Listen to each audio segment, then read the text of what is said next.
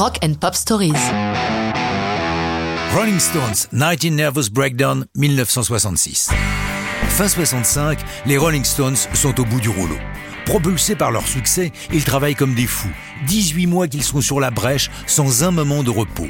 Ils sont aux États-Unis depuis 5 semaines, sur scène tous les soirs et durant les journées, ils assurent la promotion de leur disque.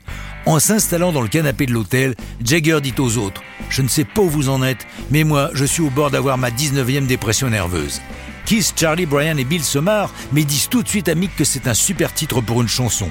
Notons au passage que le fait d'avoir les deux premiers mots commençant par la même lettre est excellent pour la sonorité des paroles. Encouragé par les autres, Mick se met au travail avec Kiss, puisqu'il est clair que désormais, ce sont eux qui ont pris le pouvoir au sein du groupe, aux dépens de Brian Jones, tombé trop gravement dans les excès de toutes sortes. Jagger expliquera que son texte attaque les enfants gâtés, à qui tout est donné, mais qui ne sont jamais contents. Il déniera que sa chanson puisse contenir quoi que ce soit d'autobiographique. Pourtant, il vit alors des amours tumultueuses avec la top modèle Chrissy Shripton. Et lorsqu'il chante On our first trip, I tried so hard to rearrange your mind, but after a while, I realized you were disarranging mine. Il semble évident à tous leurs proches qu'il fait allusion à son premier trip de LSD avec la belle. L'autre source d'inspiration étant à l'évidence le mauvais état de Brian Jones. Le dernier concert de leur tournée américaine a lieu à Los Angeles le 5 décembre 65. Entre le 8 et 10 décembre 65, les Rolling Stones investissent le studio RCA d'Hollywood pour enregistrer leur nouvelle composition 19 Nervous Breakdown en tête.